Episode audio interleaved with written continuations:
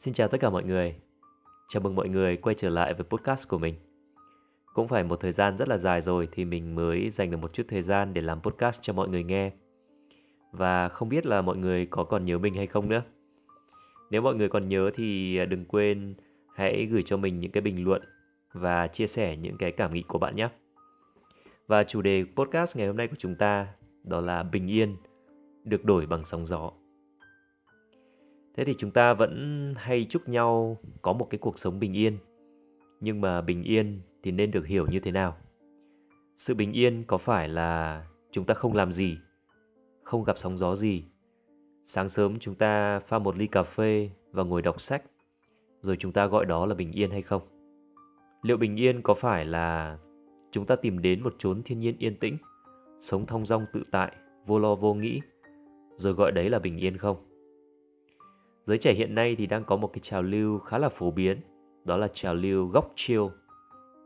Trào lưu này có nghĩa là bạn tìm đến một cái quán cà phê đẹp, thường có một cái phong cách vintage hoặc là kiến trúc kiểu xưa cũ.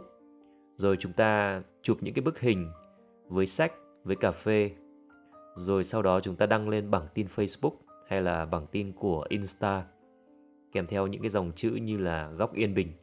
Vậy thì liệu rằng có thực sự chúng ta bình yên trong tâm hồn, những cái giây phút đó hay không. Một số khác thì quyết định từ bỏ cái cuộc sống trần tục khi còn rất trẻ để trở thành các cái tu sĩ tại các nhà chùa hay là nhà thờ với mong muốn giải thoát và tìm kiếm cái sự bình an.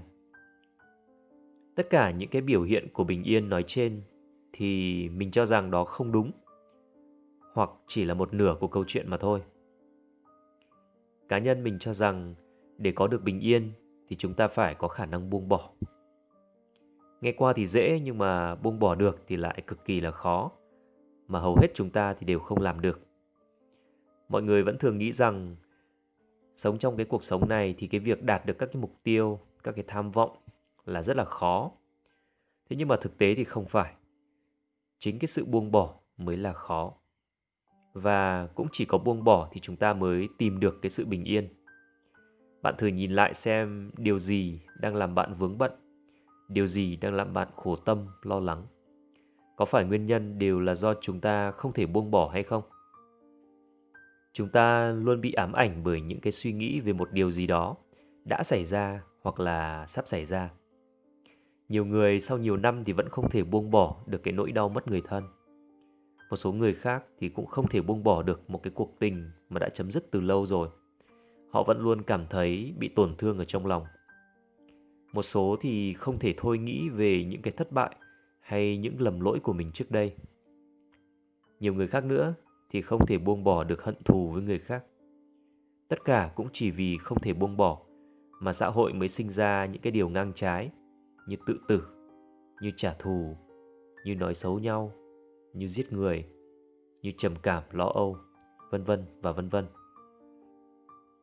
và để có được cái sự bình yên thì chúng ta phải học cách buông bỏ.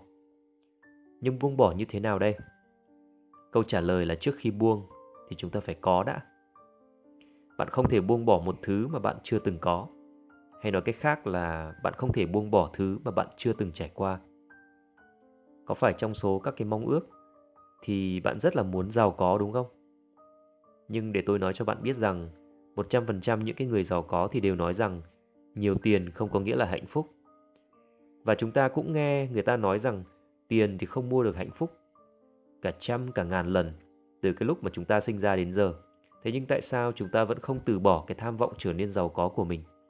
Dù biết rằng tiền không mua được hạnh phúc. Đó là bởi vì chúng ta chưa giàu để chúng ta có thể kiểm chứng được lời người ta nói liệu có đúng hay không. Cũng giống như đứa trẻ nó sẽ không biết ớt là cay cho đến khi tự nó ăn, tự nó trải nghiệm chúng ta sẽ không biết được sự nguy hiểm của điện cho tới khi chúng ta bị điện giật hoặc là khi chúng ta chứng kiến người chết vì điện giật.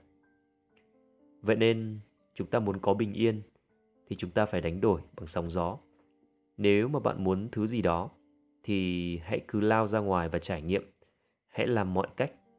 Đương nhiên là với điều kiện phải lành mạnh, hợp pháp và hợp đạo đức để đạt được cái ý định của bạn chỉ bằng trải nghiệm thì chúng ta mới học được những cái bài học về cuộc sống.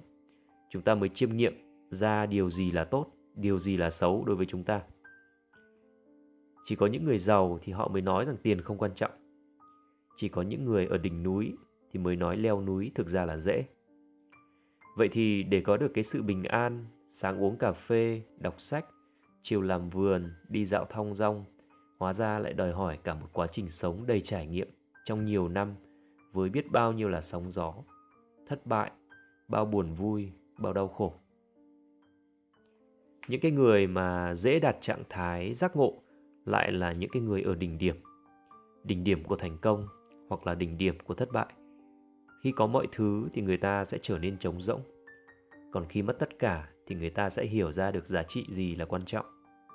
Những người này thì dễ buông bỏ để sống bình an nhất. Ngược lại chúng ta càng cố tỏ ra mình sống yên bình, thì chúng ta lại càng không có yên bình. Hầu hết những cái người đi tu ở chùa hay là ở nhà thờ thì đều không đạt được cái cảnh giới này. Do họ cho rằng chỉ cần ăn chay, niệm phật hay là đọc kinh thì sẽ có được bình an. Chỉ cần tránh xa xã hội trần thế là sẽ từ bỏ được các cái dục vọng của mình. Hoàn toàn là không phải. Muốn buông bỏ thì bạn buộc phải trải nghiệm. Bạn phải vung kiếm lên. Để đến khi kiếm cắt vào tay thì lúc đó bạn mới biết đau và biết buông bỏ nó xuống. Cũng vậy, chúng ta sẽ không thể có hạnh phúc an yên nếu như mà chúng ta chưa từng khổ đau.